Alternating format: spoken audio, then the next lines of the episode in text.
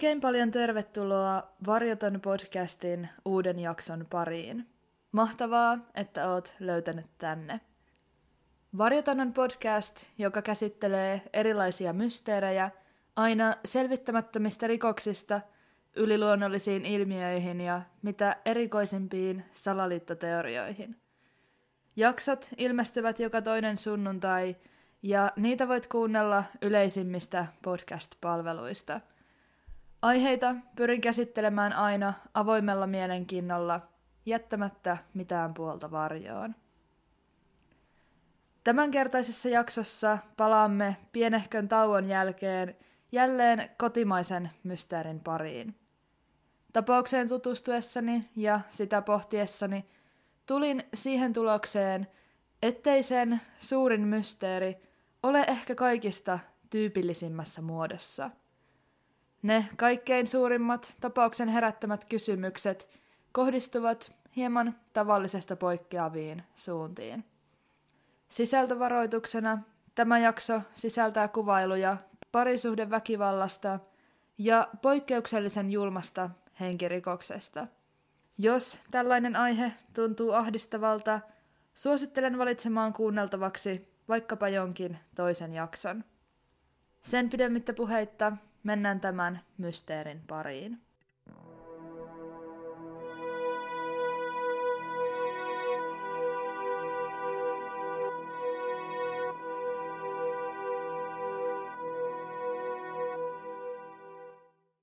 Tapahtumat sijoittuvat Länsi-Suomessa sijaitsevaan, nykypäivänä vajaan 7000 asukkaan asuttamaan Kokemään kaupunkiin – Aluetta ympäröivät satakunnan maakunnalle ominaiset laakeat pellot ja kaupungin kautta virtaa alueen suurimpana tunnettu joki, Kokemäen joki. Kokemäkeen kuuluu useita kymmeniä melko harvaan asuttuja kaupungin osia tai kyliä, joista tässä jaksossa keskitymme tarkemmin Krootilaan. Kokemältä matkaa Krootilaan on ainoastaan noin kilometri, mikä tekee Krootilasta lähinnä kaupungin osan, vaikka usein nimitys kylä onkin varsin pitkälti käyttöön juurtunut.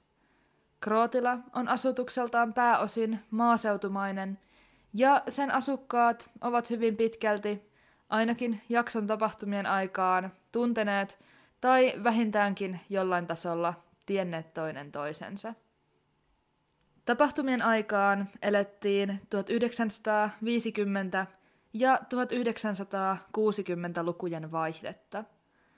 Tuolloin vuonna 1927 syntynyt Hilkka Hillevi Saarinen ja hänen aviomiehensä vuonna 1920 syntynyt Pentti Frans Olavi Saarinen asuttivat suurta vanhaa puutekoista omakotitaloa Krootilassa.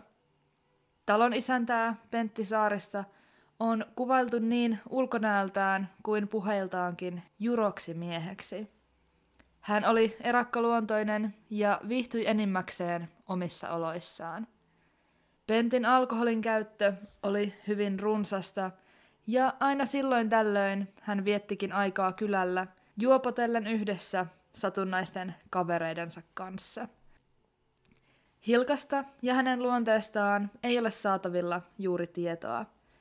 Joissakin käyttämissäni lähteissä sekä hänen että Pentin kohdalla käytettiin vanhahtavaa termiä heikkolahjainen, mikä tarkoittaa karkeasti sanottuna jonkin asteista älykkyyden heikkoutta. Pentin kohdalla palaan asiaan vielä myöhemmin tässä jaksossa, mutta se, sopiko Hilkka tähän niin sanotusti heikkolahjaisen kuvaukseen, on epäselvää. Hilkka ja Pentti olivat tiettävästi tunteneet toisensa jo lapsuudesta saakka.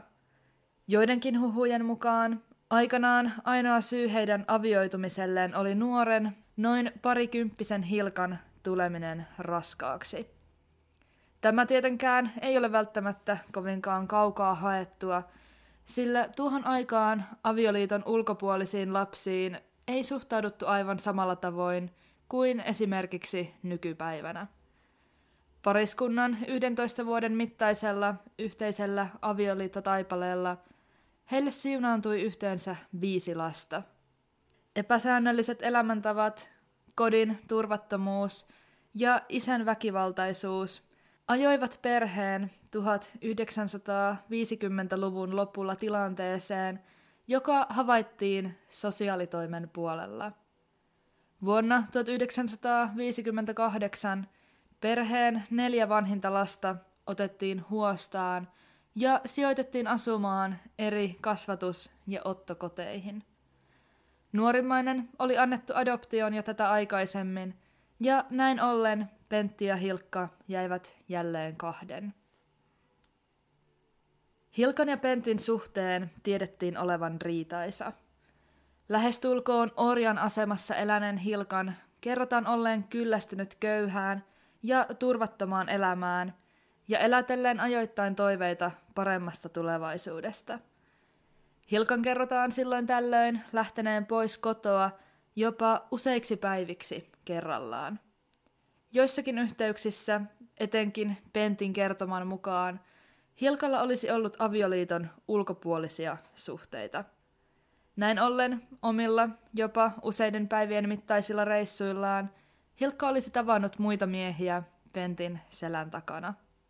Varmuutta Hilkan syrjähypyistä ei ole, mutta tiedetään, että Hilkan tämänkaltainen toiminta sai Pentin mustasukkaisuuden ja raivon valtaan, mitä useimmiten seurasi runsas alkoholin käyttö. Alkoholin vaikutuksen alaisena Pentin kerrotaan olleen entistä väkivaltaisempi ja pahoinpidelleen Hilkkaa yhä enemmän ja rajummin. Saaristen asemaa paikallisten keskuudessa on kuvailtu surullisen kuuluisaksi. Perheellä oli suuria taloudellisia vaikeuksia, joista oltiin hyvin tietoisia naapureiden keskuudessa. Kauppareissujen jälkeen Hilkalla oli tapana suunnata kotiin naapurin kautta. Naapurissa hän laski saamiensa vaihtorahojen määrän, varmistaen sen olevan oikea. Mikäli rahaa oli jostakin syystä liian vähän, naapurit lainasivat puuttuvan summan Hilkalle, jottei kaupassa tapahtunut virhe tulisi Pentin tietoon. Äkkipikaisena tunnettu Pentti olisi saattanut toimia hyvin arvaamattomasti tällaisessa tilanteessa. Satunnaisten vaihtorahojen lisäksi naapureiden tarjoamaa rahallista apua tai esimerkiksi vaatelahjoituksia – Hilkka ei kuitenkaan koskaan ottanut vastaan. Joko omasta päätöksestään tai Pentin reaktiota peläten. Tiedossa oli, että Pentillä oli tapana hävittää kaikki ylimääräinen, kuten perheen saamat tuliaiset tai lahjat, mikä puolestaan voisi saada Hilkan ajattelemaan, ettei mies hyväksyisi myöskään tämän kaltaista taloudellista apua. Taloudellisia huolia suurempi ongelma olikin Pentin väkivaltaisuus vaimoaan kohtaan. Myös tämä ongelma oli naapureiden tiedossa, sillä Hilkka oli heille avoin asiasta ja aika ajoin näytti saamiaan vammoja. Ajoittain hän kävi myös lääkärissä Pentin väkivaltaisen käytöksen seurauksena, joutuen välillä jopa sairaalahoitoon vammojensa vakavuuden johdosta – Eräällä kerralla Hilkan saamiin vammoihin lukeutui käden alueella olevia pahalaatuisia haavaumia. Haavat Hilkka oli kertomansa mukaan saanut Pentin lyötyä tätä ruokapöydässä haarukalla käteen, joko käsivarteen tai kämmen selkään. Näistä kumpaakin versiota esiintyi käyttämissäni lähteissä. Pentin syy tälle väkivaltaiselle teolle oli tapa, jolla Hilkka söi keittoa ruokapöydässä. Pentin mielestä Hilkka söi kuin sika, päästäen aivan liikaa ääntä. Toisella kertaa Pentti oli Hilkan mukaan raivostunut hänen ostettuaan kauppareissulla vaatteita itselleen sekä perheen lapsille. Tällöin Pentti oli heitellyt Hilkkaa erinäisillä tavaroilla, riepotellut vaimoaan ympäri taloa ja lopuksi painanut naisen kasvot ulostetta ja muita kotitalousjätteitä täynnä olevaan astiaan. Naapureiden käsityksen mukaan Pentti säilytti kirvestä parin aviovuoteen alla. Kirveellä hän oli useaan kertaan uhannut tarpeen tullen surmata vaimonsa. Pentti oli uhkailut Hilkkaa samanlaisella kohtalolla, minkä Kyllikki Saari oli kohdannut Isojoella vuonna 1953. Itse asiassa Pentin kerrotaan uhanneen vaimonsa hengen riistämistä jonakin päivänä niin ovelalla tavalla, ettei kukaan saisi koskaan tietää, mitä Hilkalle oli tapahtunut. Etenkin tulevat tapahtumat tuntien ja ne huomioon ottaen melko karmiva kommentti.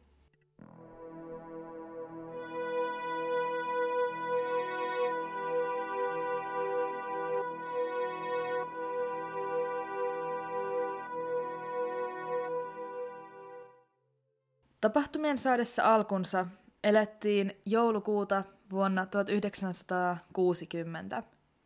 Saaristen kodissa käynnissä olivat jouluvalmistelut, jotka Hilkka oli aloittanut jo varhain, useita päiviä ennen joulua. Tuolloin 33-vuotias Hilkka oli kutsunut hänen ja Pentin vanhimman lapsen, Sepon, viettämään joulunpyhiä kotiin. Etenkin Hilkka itse oli asiasta hyvin innoissaan ja hääräsi ympäri taloa, tavoitteenaan saada kaikki valmiiksi ennen pojan saapumista, joka oli sovittu Tapanin päivälle. Kutsu oli välitetty ajalle tyypilliseen tapaan kirjeen muodossa, ja samalla tavoin oli tuohon aikaan 13-vuotias Seppo ilmaissut myöntävän vastauksensa. Aaton aattona, eli 23. joulukuuta, Hilkka lähti heti aamutuimaan läheiseen metsään hakemaan joulukuusta, lainaten Pentin kirvestä, jonka mitä todennäköisimmin otti mukaansa siis avioparin sängyn alta. Kuusenhakureissun jälkeen Hilkka jätti puun talon ulkopuolelle sulamaan ja lähti kauppaan yhdessä naapuritalon naisen kanssa – Tämä nainen on myöhemmin kuvailut Hilkan olleen iloinen ja odottaneen innolla tulevia päiviä ja Sepon saapumista. Naiset tekivät kumpikin tahollaan ostoksia joulupöytään, ja Hilkka pyysi ystävältään ohjetta riisipuuron keittoa varten. Käsitykseni mukaan tultuaan kaupasta Hilkka meni vielä naapuriinsa, jos ei muuta, niin hakemaan tuota kyseistä ohjetta. Ennen naisten teiden erkanemista Hilkka sopi tapaavansa ystävänsä tämän kotona naapurissa seuraavana aamuna, jotta he voisivat yhdessä kuunnella jouluaaton aamuhartautta. Hilkka oli myös maininnut aikeistaan lämmittää joulusauna aattoaamun koitteessa. Hilkka ei kuitenkaan koskaan saapunut naapuriin. Myöskään saunaa ei naapurin naisen mukaan lämmitetty. Ei jouluaattona eikä sen jälkeen. Pentin aaton aattoon eivät jouluvalmistelut mahtuneet. Miehen oman kertomuksen mukaan hänen aaton aattonsa oli kulunut seuraavanlaisissa merkeissä. Mies oli päässyt töistä iltapäivällä kello 16, minkä jälkeen hän vieraili tuttavansa luona – Tämä tuttava oli tilannut Pentille viinipullon, jonka mies haki tämän luota, jäämättä viettämään aikaa tuttavansa kanssa juurikaan sen kauemmin.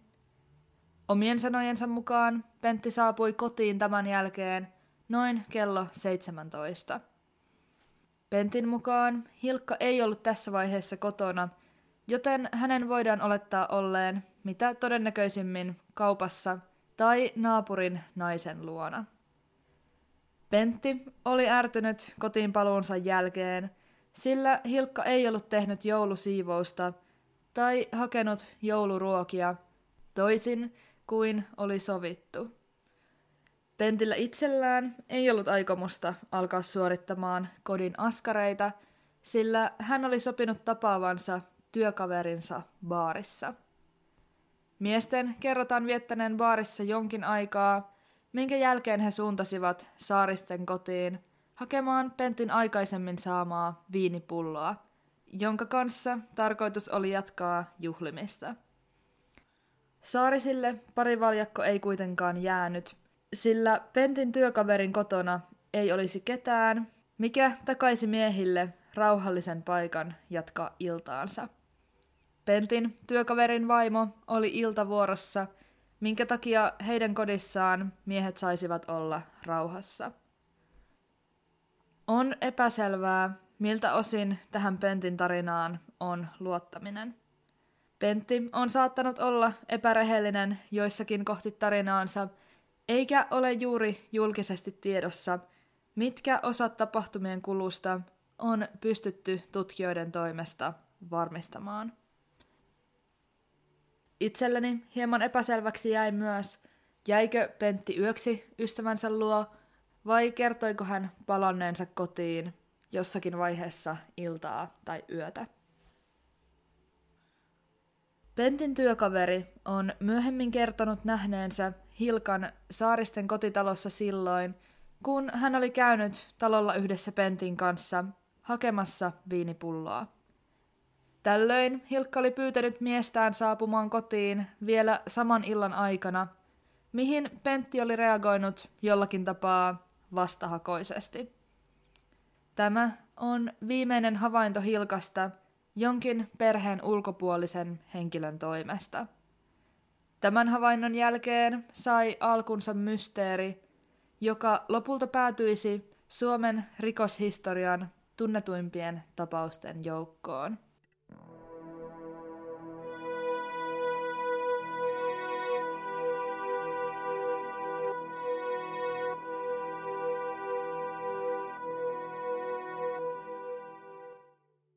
Seppo saapui kotitaloonsa päivää aikaisemmin kuin alun perin oli tarkoitus. Joulupäivänä 25.12. yhdessä koulukaverinsa kanssa. Kertomansa mukaan Seppo oli lähettänyt vanhemmilleen postikortin, jossa kertoi aikaisemmasta saapumisestaan, mutta kortti ei ollut tähän mennessä vielä ehtinyt perille. Poikien saapuessa Talon ovi ei ollut lukossa, ja täten he astuivat suoraan ulkoeteiseen, mistä jatkoivat matkaa viralliseen, hieman suurempaan sisäeteiseen. Äkki arvaamatta Sepon isä Pentti astui eteiseen isokeittiöstä, estäen poikien kulun tähän huoneeseen, lukiten oven heidän edestään. Mainittakoon hahmottamisen tueksi. Talon saavuttaessa ensimmäisenä astuttiin pieneen ulkoeteiseen, missä oli ainoastaan yksi sisäeteiseen johtava ovi. Talon sisäeteisessä puolestaan ovia oli kaksi. Suoraan edessä sijaitseva ovi johti niin sanottuun pikkukeittiöön, kun taas eteisen oikealla seinällä oleva ovi johti isokeittiöksi kutsuttuun tilaan, joka toimitti tulkintani mukaan myös olohuoneen roolia.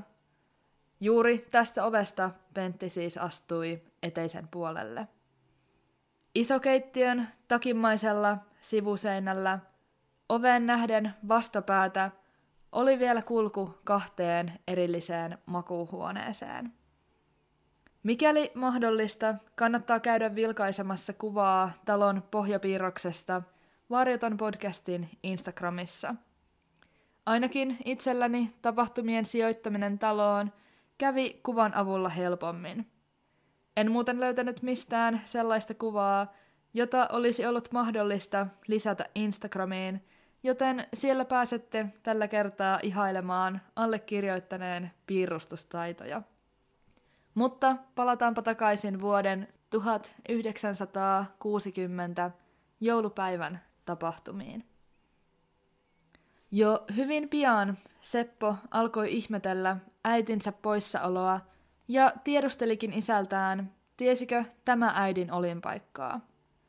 Punastuen Pentti kertoi pojalleen, ettei hänellä ollut aavistustakaan, minne Hilkka olisi mennyt.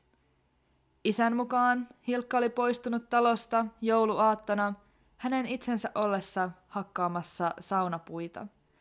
Seppo ehdotti, että Hilkka olisi mahdollisesti eräässä läheisessä talossa, jossa tiesi hänen viettäneen aikaa ennenkin, mihin Pentti vastasi kylmästi, ei äiti käy siellä ikinä. Jo välittömästi kotitalon saavuttuaan Seppo oli huomannut isänsä käden rystysten olevan vereslihalla, mikä yhdistettynä äidin poissaoloon ja Pentin oudoksi tulkittavaan käytökseen aiheutti Sepossa suurta huolta.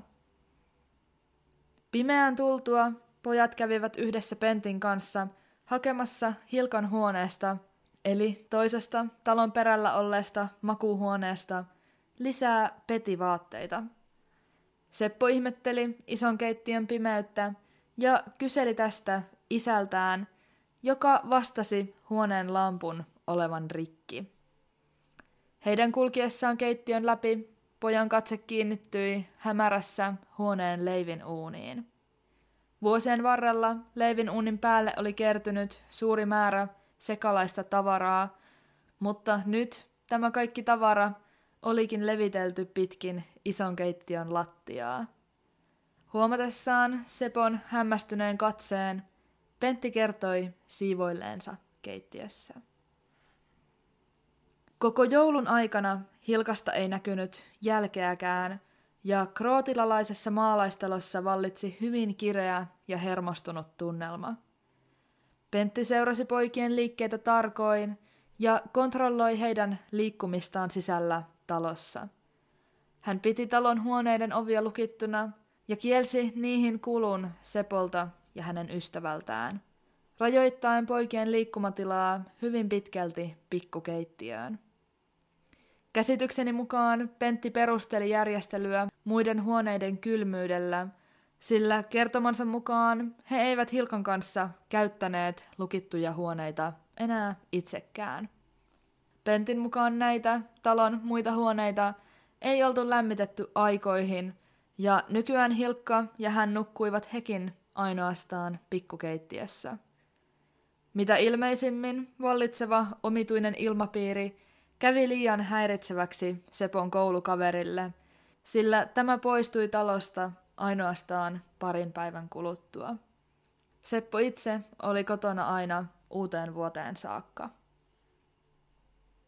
Alkaneen vuoden 1961 tammikuuhun mennessä myös naapurit olivat havainneet Hilkan yhtäkkisen katoamisen. Kukaan ei ollut nähnyt naista sitten joulun minkä seurauksena naapurit tekivät hänestä katoamisilmoituksen. Poliisi suhtautui katoamisilmoitukseen poikkeuksellisen positiivisella tavalla. Ilmoitus otettiin heti vastaan vakavissaan, sillä Saarisen perheen maine oli kiirinyt paikalliselle poliisille saakka. Hilkka oli ollut yhteydessä poliisiin Pentin väkivaltaisuuteen liittyen aikaisemmin – ja poliisin jopa tiedetään jonkin kerran käyneen talolla rauhoittelemassa Penttiä.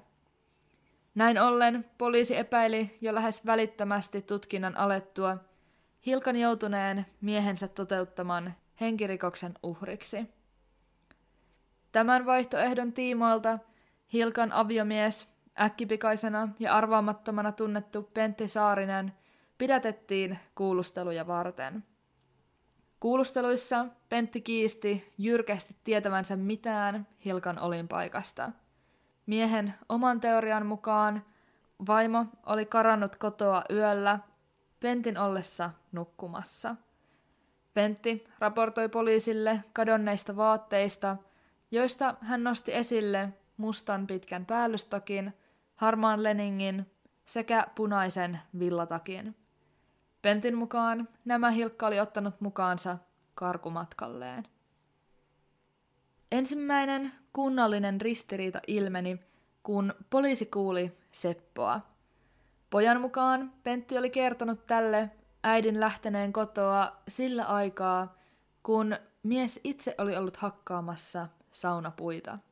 Kuten sanottu, Pentti itse kertoi poliisille Hilkan kadonneen yöaikaan hänen nukkuessaan. Ristiriita havaittiin, mutta Pentti kiisti sanoneensa Sepolle mitään tämän suuntaista. Hilkan ja Pentin kotitalo tutkittiin hyvin tarkoin. Talon sisällä suoritettiin teknistä tutkintaa erilaisten vihjeiden toivossa. Myös pihaa tutkittiin yleisesti ja sinne suunnattiin satunnaisia kaivauksia. Jos ymmärsin oikein, näiden kaivausten tarkoituksena oli ruumiin löytyminen.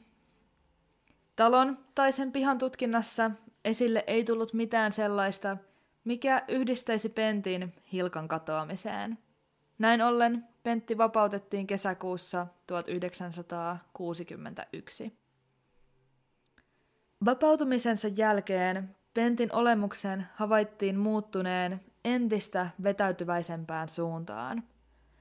Hänen vuorovaikutuksensa muiden ihmisten kanssa harveni, eikä miehellä ollut juurikaan intressejä pitää yhteyttä kehenkään. Tunne on toki mitä oletettavimmin ollut niin sanotusti molemminpuoleinen. Kylällä vallitsi täysi varmuus Pentin osallisuudesta Hilkan katoamiseen ja todennäköiseen surmaan. Naapureiden keskuudessa supistiin Pentin merkille pantavista toimista, kuten koko talon tuulettamisesta, minkä eräs naapuri oli havainnut vuoden 1960 joulun aikaan. Tämän naapurin mukaan Pentti oli pitänyt joulun pakkasilla kotinsa kaikkia ikkunoita yhdenaikaisesti auki, minkä ajateltiin olevan vähintäänkin epäilyttävää. Hän kertoi myös Pentin kaivaneen maata pihapiirissään noin 40 metrin päässä kotitalostaan. Toinen naapuri raportoi sankasta, pahanhajuisesta savusta, mitä oli noussut saaristen talon savupiipusta. Savun havainnut naapuri päättelikin Pentin polttaneen vaimonsa ruumiin osia talon leivin uunissa – Käsitykseni mukaan nämä havainnot kerrottiin myös poliisille, mutta ne eivät vieneet tutkintaa eteenpäin. Vuonna 1962 tutkinta siirrettiin paikalliselta poliisilta läänin rikospoliisille. Seuraavan kolmen vuoden aikana suoritettiin kymmeniä kuulusteluja, jotka eivät kuitenkaan edistäneet tutkintaa. Johdonmukaisesti Pentti jonka kuulustelut jatkuivat kerta toisensa jälkeen, kiisti surmanneensa vaimoaan. Hän kuitenkin myönsi satunnaisia pahoinpitelyjä, jotka olivat miehen mukaan tapahtuneet pitkä aika sitten, lasten ollessa vielä nuoria. Tällöinkään hän ei ollut omien sanojensa mukaan käyttänyt vaimonsa pahoinpitelyssä apuna mitään kättä pidempää. Hilkan katoaminen ja todennäköinen kuolema olivat Pentille hyvin arkoja aiheita, mikä todistettiin valitettavalla tavalla tutkinnan lomassa vuosien saatossa. Erään kerran yksi Pentin satunnaisista ryyppykavereista kysyi leikkimielisesti, minne tämä oli piilottanut vaimonsa ruumiin. Pentin valtasi silmitön raivo ja hän hyökkäsi väkivaltaisesti kysyjän kimppuun. Tilannetta seurasi tappelu, minkä seurauksena Pentti itse jäi alakynteen ja menetti lopulta tajuntansa. Virottuaan Pentti sai sovittua asiat kaverinsa kanssa, eikä aiheeseen enää palattu. Eikä aikaakaan, kun samankaltainen tilanne toistui, tällä kertaa vain eri ympäristössä. Pentin naapuri kysyi, asetellen sanansa hieman hienotunteisemmin, minne Pentti arveli Hilkan lähteneen. Tämäkin oli kuitenkin liikaa Pentille, joka jälleen vastasi kysymykseen nyrkeillään. Puolustautunut naapuri osoittautui voittavaksi osapuoleksi syntyneessä nujakassa, ja tappelun hävinnyt Pentti poistui paikalta. Tutkinnan lomassa kuluvien vuosien varrella Seppo vieraili isänsä luona harvakseltaan. Pisimmillään hän viipyi talossa muutamia päiviä, joiden aikana pyrki kiinnittämään huomiotaan kaikkeen tavanomaisesta poikkeavaan. Hän tutki muun muassa lähimaastoa ja talon lankkulattioita. Leivin uunin muurien saumoja taskulampun avulla tutkiessaan Seppo teki erikoisen havainnon. Uunin päällä Pinta tuntui sormissa uudemmalle, ja sen saumat olivat tältä alueelta poikkeuksellisen hienojakoiset ja pyöreät. Ajan kuluessa Sepolle muodostui kaiken aikaa vahvempi tunne siitä, ettei äiti ollut enää elossa ja että isä tiesi äidin kohtalosta enemmän kuin antoi ymmärtää. Vuonna 1966 Seppo lähestyi Hilkan katoamista tutkivaa poliisia kirjeitse ilmaisten isänsä Penttiin kohdistuvat epäilynsä. Sepon lähettämä kirje kuului seuraavasti. Epäilen, että isä tietää äidin katoamisesta enemmän kuin on kertonut. Hän on selvästi avannut leivin uunin ja muurannut sen taas kiinni. Silti koko uunilla ei ole ollut käyttöä 7-8 vuoteen tätä ennen. Isä siivoili pimeässä, vaikka toisessa huoneessa oli valo, kun tulin paikalle. Luulisin, että uuni olisi syytä purkaa. Isä voi tehdä mitä vaan. Kirjettä ei noterattu poliisin toimesta juuri millään tavoin, ja se saisikin vanhentua poliisin pöytälaatikossa vielä usean vuoden ajan, ennen kuin siihen palattaisiin ja tultaisiin huomaamaan, kuinka lähelle totuutta Seppo kirjeessään osui.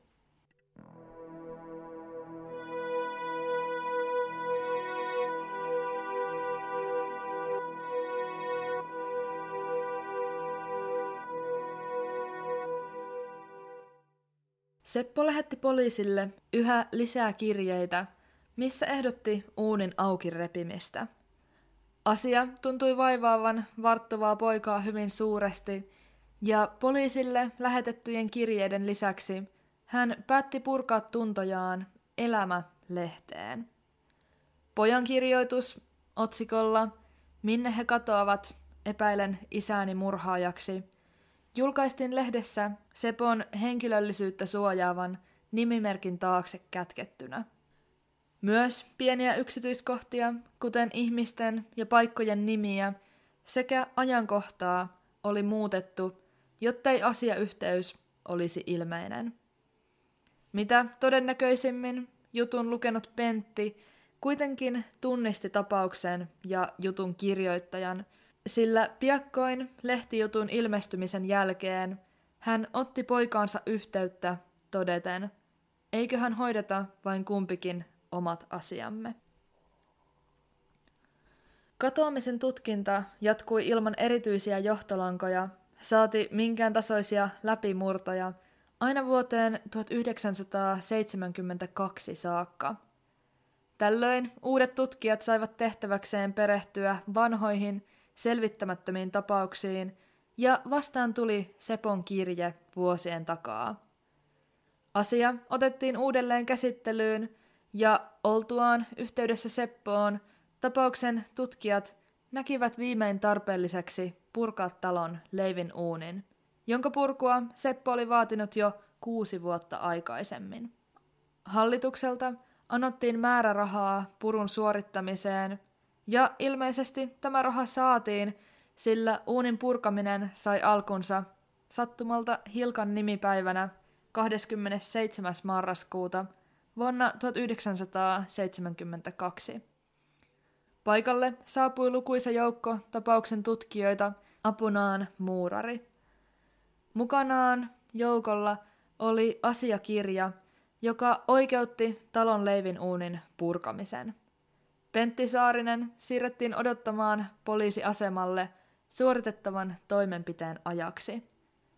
Leivin uunin purkaminen aloitettiin uunin päältä ja käsitykseni mukaan sitä suoritettiin lisäksi sivusuunnasta. Kahden tiilikerroksen jälkeen vastaan tuli hienoa soraa, jonka joukossa oli havaittavissa tiilenpaloja sekä kokonaisia tiiliskiviä.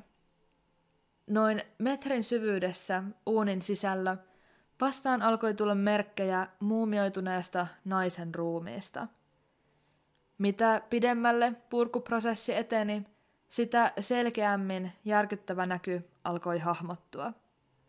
Ensimmäisenä vastaan tuli naisen pää, seuraavana jalkaterät.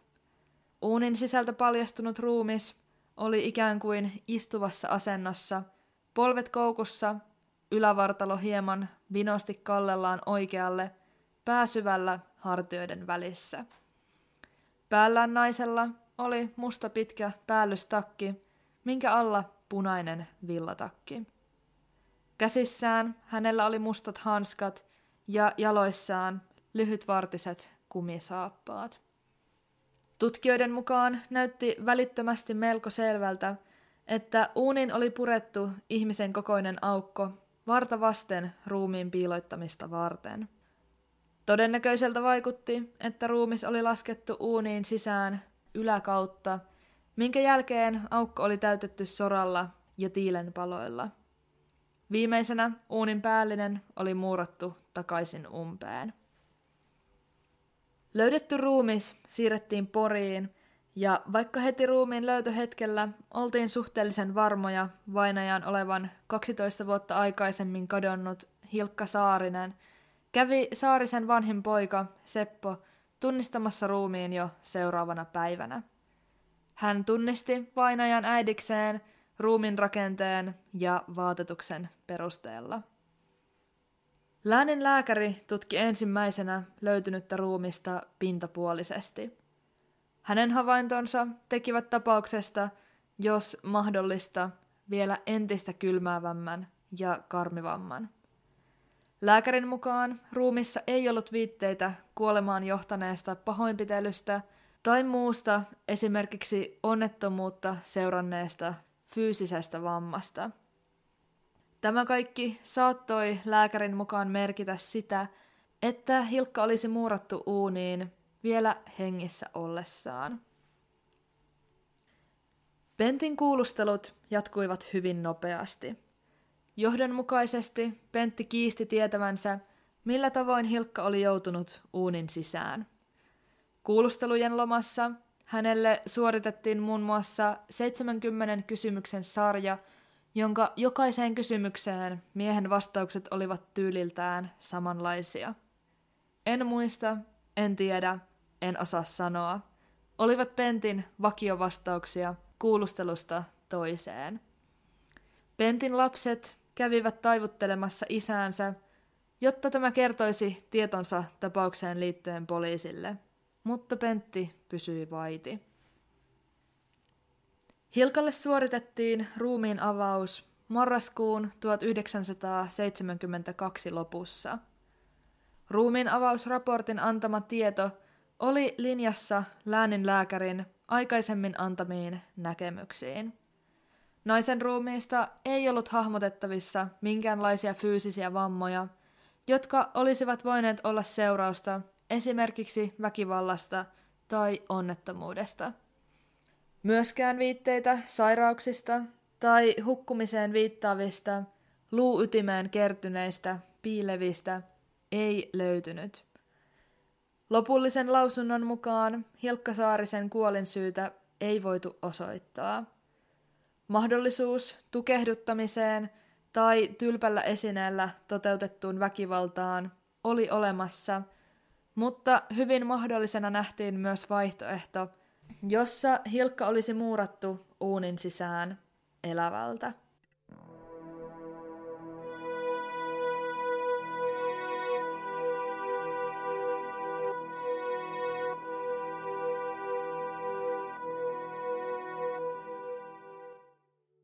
Talon isäntä, Pentti, oli asunut koko 12 vuoden ajan muutaman metrin päässä talon leivin uunista ja näin ollen Hilkan ruumiista – Tämä tuntuu täysin käsittämättömälle ja sanoin kuvailemattoman kaamealle.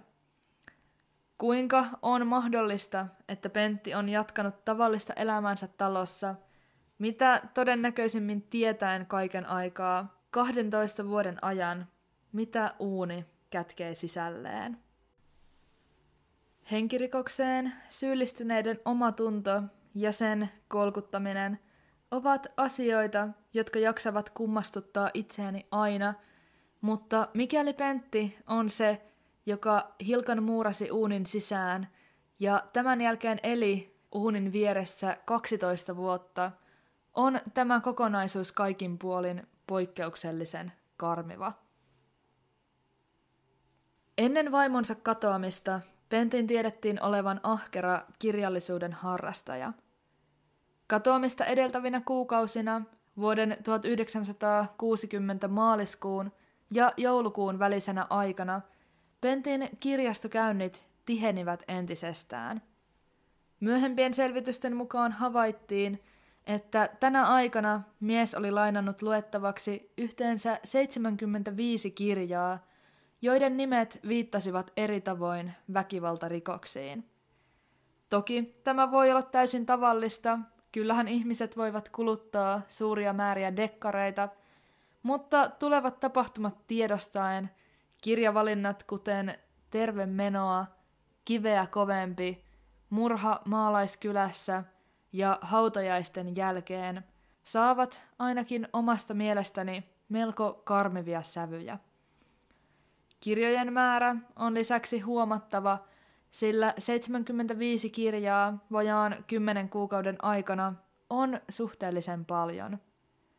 Olettaen, että Pentti luki nämä kaikki, keskimäärin hänellä kului 7-8 kirjaa kuukaudessa. Joka viikko 10 kuukauden ajan hänen olisi pitänyt näin ollen kahlata läpi lähes kaksi kokonaista kirjaa. Tutkijat etsivät yhtäläisyyksiä Pentin lainaamien kirjojen ja Hilkkaan kohdistuneen henkirikoksen väliltä. Itselläni jäi epäselväksi, kuinka merkittäviä yhtäläisyyksiä kirjoista löytyi tapahtumiin nähden. Tiedossa on, että ainakin osa kirjoista kertoo miehistä, jotka päätyvät murhaamaan oman vaimonsa. Sitä, oliko yhteyksiä vielä enemmän, en tiedä. Mutta oli asia niin tai näin, ei mahdollisille yhteyksille annettu painoarvoa oikeudenkäynnissä. Ruumiin löytöhetkeä seuranneessa tammikuussa 1973 järjestettiin kihlakunnan oikeudenkäynti Kokemään Krootilan kylän koululla.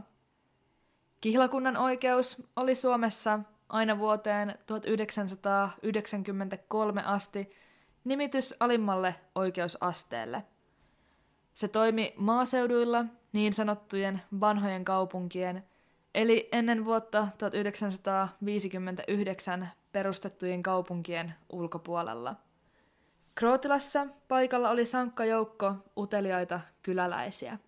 Istuntosaliin pääsy oli vain harvoilla, mutta ulkotilat ja odotushuone olivat täynnä asiasta kiinnostuneita paikallisia. Oikeudenkäynnissä Pentti näyttäytyi ensimmäisen kerran julkisesti esimerkiksi lehdistölle. Saavuttuaan hän harppoi kiinnostuneiden kyläläisten ohi nopein harppauksin, molemmat posket punertaen. Oikeussalissa miestä vastassa olivat hänen lapsikatraansa kolme vanhinta, mutta ilmeisesti Pentti ei kiinnittänyt jälkikasvuunsa juuri huomiota. Oikeuden puheenjohtajalle Pentti ilmoitti yksioikoisesti, ettei tarvitse tuekseen minkäänlaista oikeusavustajaa, sillä uskoi tämän aiheuttavan ainoastaan haittaa. Penttiä syytettiin Hilkka Saarisen murhasta sekä tämän ruumiin kätkemisestä. Oikeudessa käytiin läpi Pentin väkivaltaisuuteen liittyviä huomioita. Penttiä vastaan todistivat muun muassa naapurit sekä lääkäri, jonka vastaanotolla Hilkka oli aikanaan käynyt vammojensa johdosta. Kuten ehkä arvata saattaa, Pentti kiisti syytteet liittyen vaimonsa murhaan tai ruumiin kätkemiseen. Hieman yllättäen hän kuitenkin kiisti myös pahoinpitelyt, jotka oli aikaisemmin kuulusteluissa tunnustanut poliisille. Vaimonsa erinäisten vammojen syyksi Pentti kertoi Hilkalle tapahtuneesta pyöräonnettomuudesta. Pentin mukaan vaimo ei ollut kyllin taitava pyöräilijä. Erässä vaiheessa Pentti kertoi, että vuoden 1960 joulun alla hänen ja Hilkan taloon olisi tunkeutunut romaneja, viitaten, että myös syy Hilkan kohtaloon saattaisi löytyä tältä suunnalta. Tämä teoria kuitenkin lytättiin heti alkuunsa, sillä sen katsottiin olevan lähinnä hätäisesti ja epätoivon vallassa keksitty. Olisi myös melko lailla mahdotonta, että koko henkirikos ja ruumiin kätkeminen oltaisiin mitenkään voitu suorittaa saaristen kotitalossa Pentin huomaamatta. Jakson alussa mainitsin Pentin älykkyyteen liittyen käydystä keskustelusta. Pentille tehtiin tutkinnan aikana mielentilatutkimus, joka osoitti, että mies oli täydessä ymmärryksessä niin teon hetkellä kuin oikeudenkäynnissäkin. Saman lausunnon mukaan Pentti oli älykkyydeltään keskitasoa, mutta hänen ymmärryksensä taso oli heikonpuoleinen. Tässä lausunnossa Pentin syyllisyyttä vaimonsa murhaan ja ruumiin kätkemiseen pidettiin hyvin todennäköisenä. Oikeudenkäynti sai viivästymän, kun oikeuden puheenjohtaja määräsi Pentille vasten tämän tahtoa oikeusavustajan.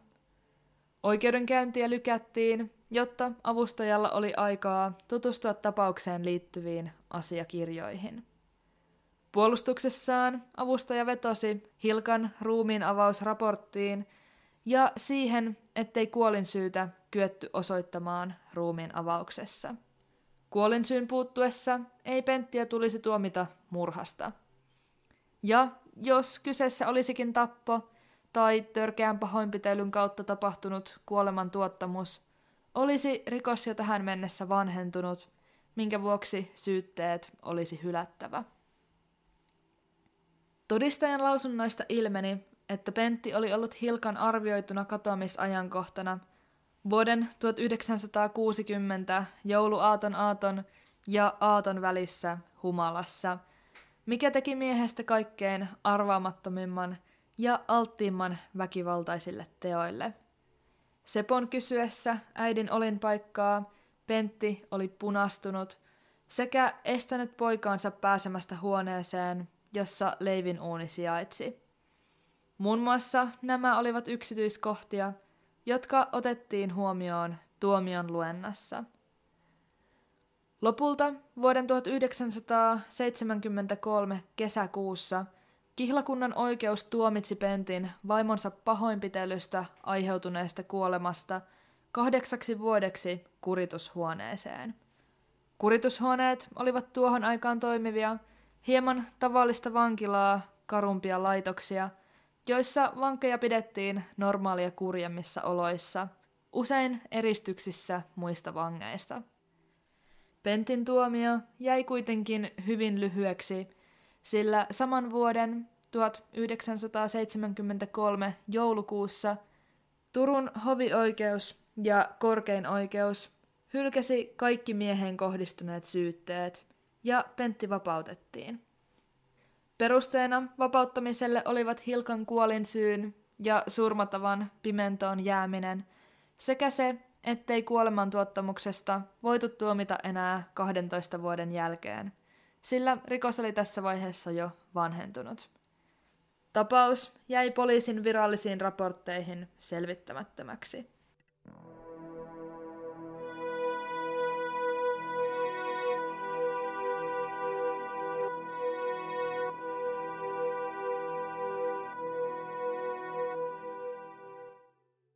Vankilasta vapautunut Pentti palasi hyvää vauhtia rapistuvaan, ironisesti muurarin tiellä sijaitsevaan vanhaan kotitaloonsa ja eli siellä vielä reilut kymmenen vuotta, aina vuoteen 1986 saakka. Tällöin mies menehtyi alkoholimyrkytyksen seurauksena. Kertoman mukaan Pentti ei koskaan vaivautunut korjaamaan talon leivin uunia – vaan antoi sen olla tilassa, johon uuni tutkijoiden jäljiltä jäi. Kansansuussa hän sai kutsumanimen Vapaa muurari. Kokonaisuudessaan tätä tapausta pidetään yhtenä Suomen rikoshistorian tunnetuimmista selvittämättömistä henkirikoksista. Eikä se ole mikään ihme. Kuten sanottu, tapaus on poikkeuksellisen julma ja se sisältää todella häiritseviä yksityiskohtia. Palatakseni jakson alkuun, Hilkka Saarisen tapauksessa suurin mysteeri ei välttämättä ole se kaikista tyypillisin. Suurin kysymys ei nimittäin ole, kuka rikoksen teki. Tapaus koostuukin useammasta toisiinsa limittyvästä mysteeristä, jotka yhdessä saavat aikaan, ainakin itselläni, vahvan ahdistuksen ja turhautuneisuuden tunteita. Miten on mahdollista, että syyllinen jäi ilman tuomiota tässä tapauksessa? Mikä johti rikoksen tapahtumiin? Oliko teko suunnitelmallinen ja tarkoituksellinen vai vahinko? Kuinka tunnekylmä ihmisen täytyy olla, jotta kykenee elämään ja asumaan tavalliseen tapaan, tietäen, että viereiseen leivin uuniin on muurattu ihmisen ruumis. Nämä kaikki kysymykset ovat tapauksen todellisia mysteerejä, olettaen, että Pentti Saarinen surmasi vaimonsa ja kätki tämän ruumiin kotinsa leivin uunin sisään. On selvää, että valtaosa, itseni mukaan lukien, uskoo tähän vaihtoehtoon. Mutta kuten aina, tässäkin totean, mikään ei ole mahdotonta. Tämän kerran jakso alkaa lähestyä loppuaan. Kiitos todella paljon, kun kuuntelit. Palautetta, toiveita tai muita jaksosta heränneitä ajatuksia voit jakaa sähköpostilla tai Instagramissa tilillä Varjoton podcast. Kuulisin suurella mielenkiinnolla juuri sinun mielipiteitäsi tätä mysteeriä koskien. Ensi kerralla mulla on aiheena jokin toinen mysteeri, jota käsittelen avoimesti jättämättä mitään puolta varjoon.